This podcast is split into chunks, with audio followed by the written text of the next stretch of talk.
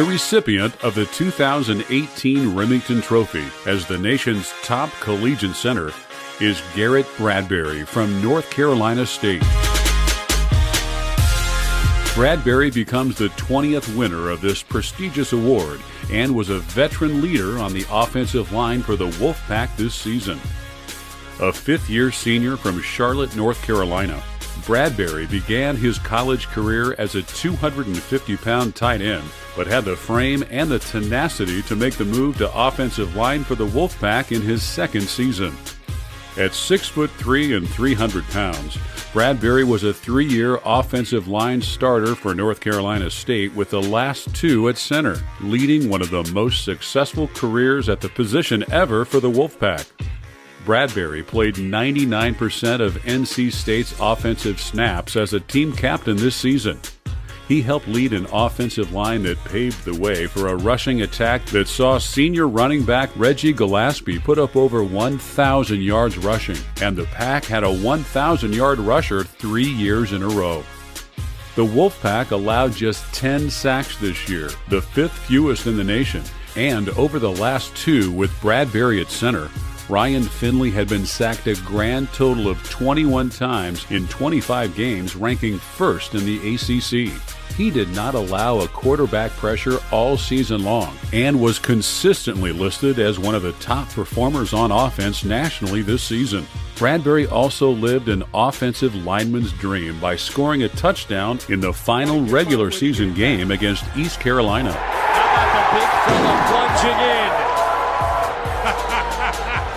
Bradbury, the center, 24 starts, Outland Trophy nominee, all conference performer, grad student, outstanding in the classroom. You just got you a touchdown. Bradbury was named a first team All American by both the Associated Press and the Football Writers Association of America, and was also named a Walter Camp First Team All American. He was on the ACC Academic Honor Roll each of the past four years and went on to be named a first team All ACC performer this year, as well as a semifinalist for the 2018 Outland Trophy. Garrett Bradbury has many qualities that will make him very attractive to the NFL on draft day. He has a great deal of athletic ability, understands the position and technique, and will bring a ton of experience to any NFL team that selects him. So look forward to seeing Garrett playing on Sundays next fall. Ladies and gentlemen, college football's most outstanding center and recipient of the 2018 Rimington Trophy, Garrett Bradbury.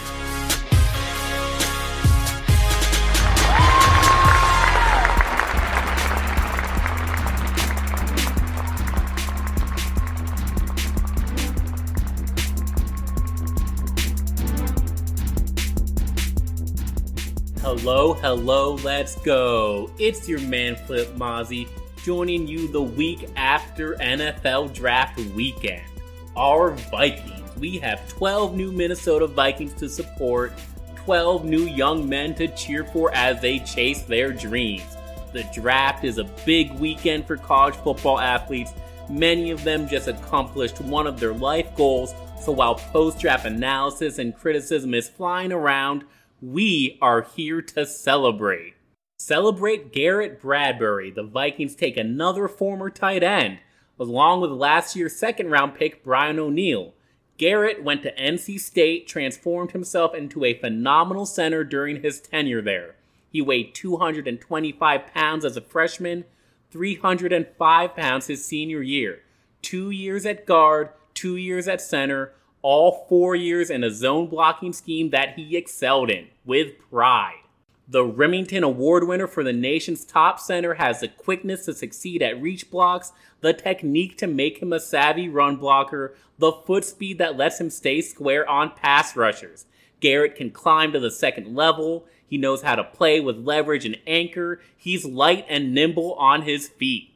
And most importantly, Bradbury has the IQ and leadership skills to turn around this Vikings offensive line, diagnoses pressure packages, and knows his assignment. The NC State offensive line formed a band of brothers, referred to Garrett as the heart and soul of it.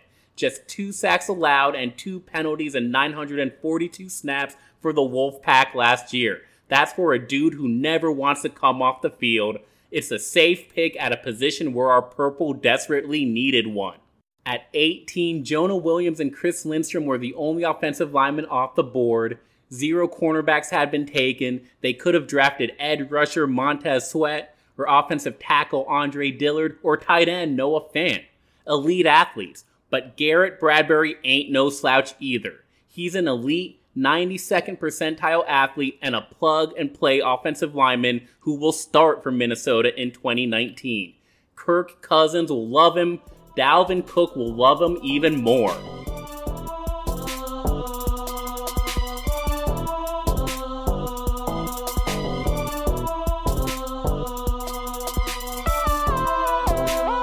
Here to celebrate Swervin Irvin, Irv Smith Jr., who the Vikings got with the 50th pick, an heir apparent to Kyle Rudolph. Irv's father and uncle were NFL tight ends. Now he'll be one for our purple after starring for the Alabama Crimson Tide. The 20 year old is a pass catcher first, run blocker second, but he's also got great versatility with viability as an inline tight end, flexed out, or in the backfield. What does this say for Kyle Rudolph? Hopefully, it doesn't mean anything. He's got a young tight end to groom, and that's it. Like we discussed in episode 29, two good tight ends is a great thing, especially when they have slightly different skill sets. You can look around the league and at past NFL drafts, the solo rookie tight ends are the ones who bust. From Eric Ebron to Austin Seferian-Jenkins to Mike Gesicki. What you want for a highly drafted tight end is to pair that guy. Make him part of a dual threat in year one. That's what we saw happen to Hayden Hurst, Dallas Goedert, even OJ Howard and Evan Engram. Again, Smith is young. We have time there. Look for solid impact in year one before he grows into a stud tight end by year three. We're here to celebrate Alexander Mattison. Rick Spielman stayed at 18, stayed at 50, could have stayed at 81, but this is slick Rick we're talking about. Sooner or later, he's gonna get his trade on, and trade he did. Trading down from 81 to 88, then to 92, then to 93, then to 102. Four trades to nab four extra day three picks and take Mattison. Now, the trades meant skipping over a lot of players the Vikings had shown interest in. Lineman Nate Davis, Trey Pipkins, and Yodny Cajuste. Defenders Jaylon Ferguson and Cody Barton. The trade signal, maybe those visits didn't go so well. And the pick signals the backfield isn't complete. Maybe Minnesota thinks Dalvin Cook's health just can't be trusted. And maybe we also know Mike Boone has shown flashes, but not enough to be fully counted on as a feature back. Maybe Minnesota just loved Alexander Mattison. The Draft Network actually speaks pretty highly of the Boise State running back, describing him as an all around ball carrier who exhibits a moderate amount of power, vision, urgency, and pass catching. He's a Latavius Murray like interior slasher who has the potential to start. Jordan Reid is much lower on Mattison, but the dude ran for 2,800 yards on 580 carries for the Broncos. He's at the least a durable committee option behind the injury prone Dalvin.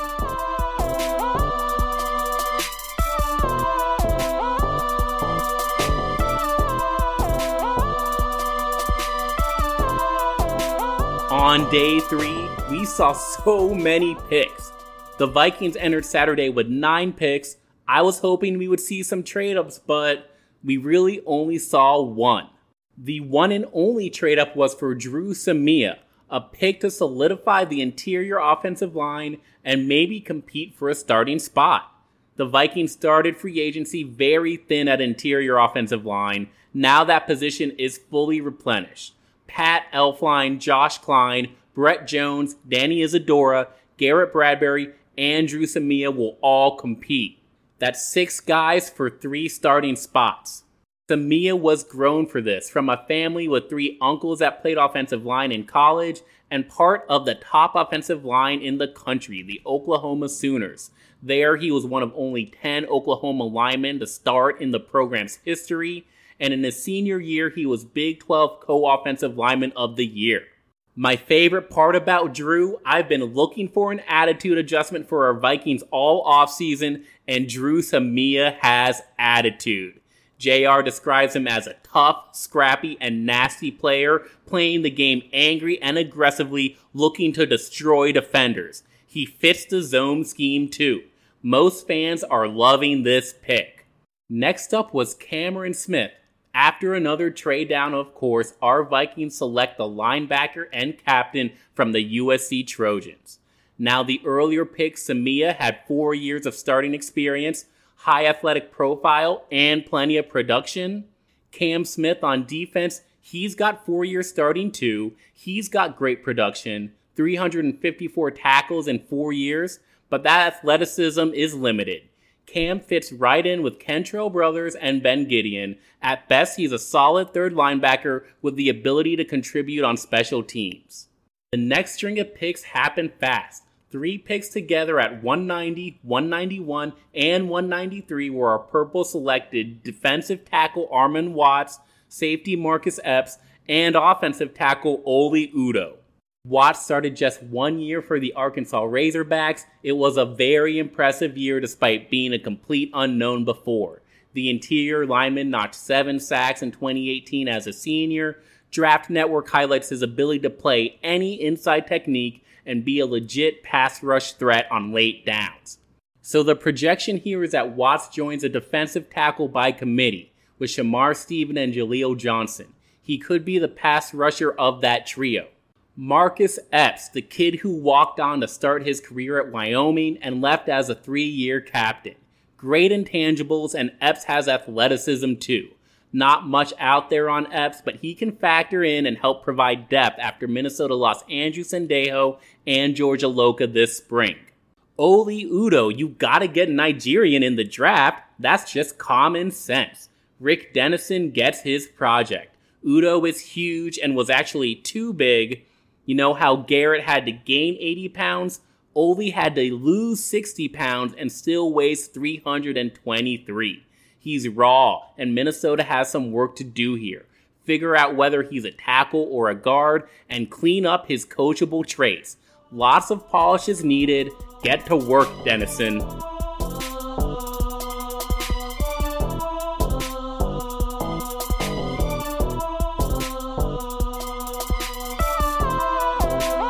So many picks. 12 of them. This might go longer than 15 minutes, y'all. I'm just warning you now. After five day three picks already, our Vikings had four more to go in round seven. 11 teams were already done with their 2019 NFL draft, but Rick Spielman wasn't. He started at 217 with cornerback Chris Boyd. The 6 foot, 195 pound corner builds his game on physicality. He's a great tackler, but that type of pass defender isn't a mainstay in the NFL anymore. We've come a long way from Antoine Winfield and Tony Dungy. So the question with Boyd is can he combine his competitive demeanor to succeed outside of a press zone coverage scheme? Can he contribute on special teams? And with the next pick at 239, the Vikings took another specialist. Don't worry, I'm not talking about kicker or punter, I'm talking about Dillon Mitchell the guy returned punts for the Oregon Ducks while starring as their primary receiver during his junior season. 2016's Mr. Tennessee left the state and led Oregon in catches in back to back years. He leaves for Minnesota with 119 catches, 14 touchdowns, and over 1,800 all purpose yards. 14.4 yards per reception, that's all the college production you could ask for from a receiver in the seventh round. We're celebrating Mitchell because the dude can gadget. Scouts say he's got great ability after the catch, versatility too, size to play outside, agility to line up in the slot. And that means we can hope for some year one impact while Mitchell works out his other traits. Back to back receivers in the seventh round. Olabisi Johnson brings a different skill set from Mitchell, but they both have punt return experience. The former Colorado State Ram, more of a strength style receiver than a speed style, lots of production, three years as a full time starter, where he caught 125 balls and over 2,100 all purpose yards for 16.2 yards per reception, 11 touchdowns. We were celebrating. Then Minnesota drafted a long snapper. Okay, we're done here.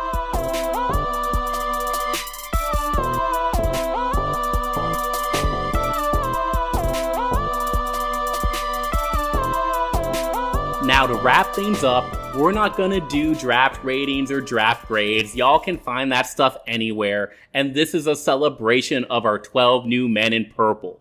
But there are some themes that define Minnesota's draft and how it relates to where this team is. So let's talk about them.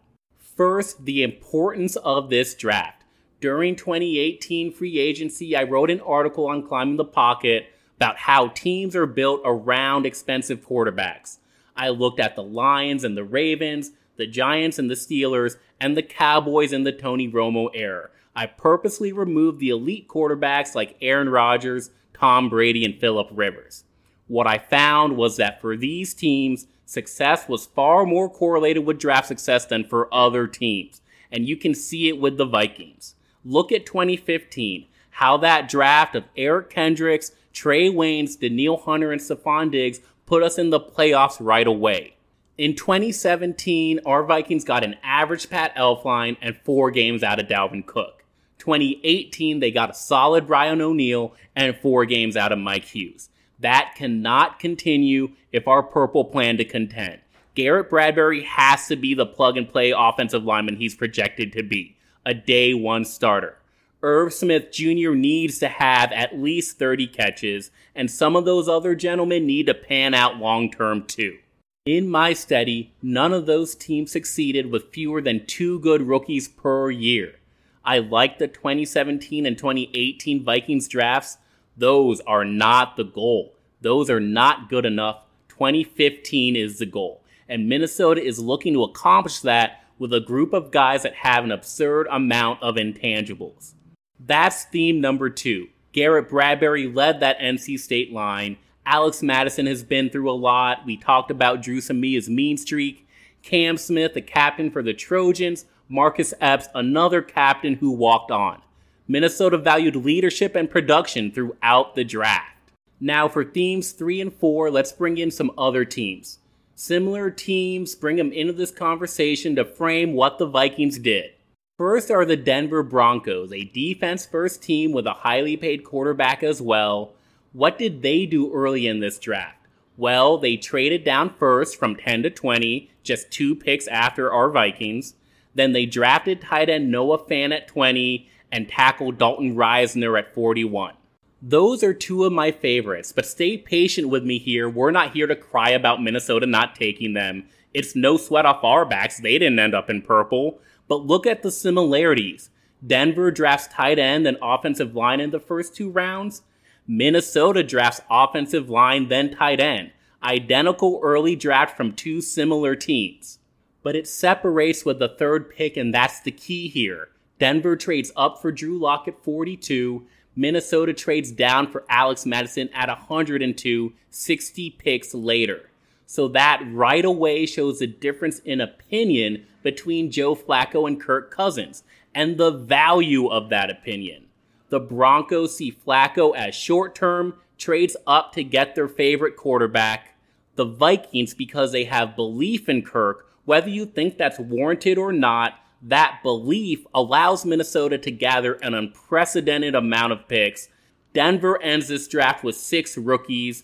Minnesota selects twice as many, 12. The direct comparison shows that simple belief in Kirk Cousins, just the thought of having a franchise quarterback, netted Minnesota six extra rookies from this draft class. And we've never had a chance to use this strategy because we've never had the quarterback to execute it. It hasn't happened to us in decades. And if you want proof of that, look at theme number four. You know who also traded down a ton of times for a ton of picks? the Seattle Seahawks. 11 picks for them. Both the Vikings and the Seahawks made six trades during the draft. Why would Seattle and Minnesota have such similar strategies? We know why. Again, it's quarterback related. Seattle just paid Russell Wilson. He's set to make 35 million on average through 2023. It's a perfect example of how highly paid quarterbacks increase the importance of the draft for those franchises. Teams have studied this, and in this draft, we saw two different teams in the same situation execute the same strategy.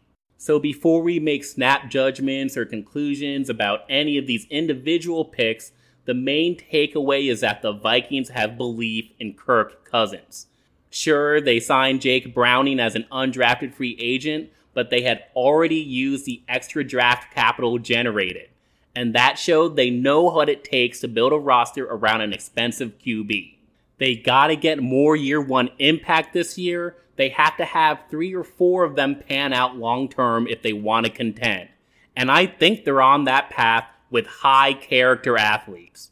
Outside of that, the roster strategy to build a great defense and an efficient offense is clear. Love or hate what our favorite team is, there's no denying it, they stuck to their plan. There's tons more to talk about, but I can't wait to see what these rookies, headlined by Garrett Bradbury, Dru Samia, Irv Smith Jr., can't wait to see what they do in this plan. It's time to watch them grow. And until next time, guys, Skol Vikes.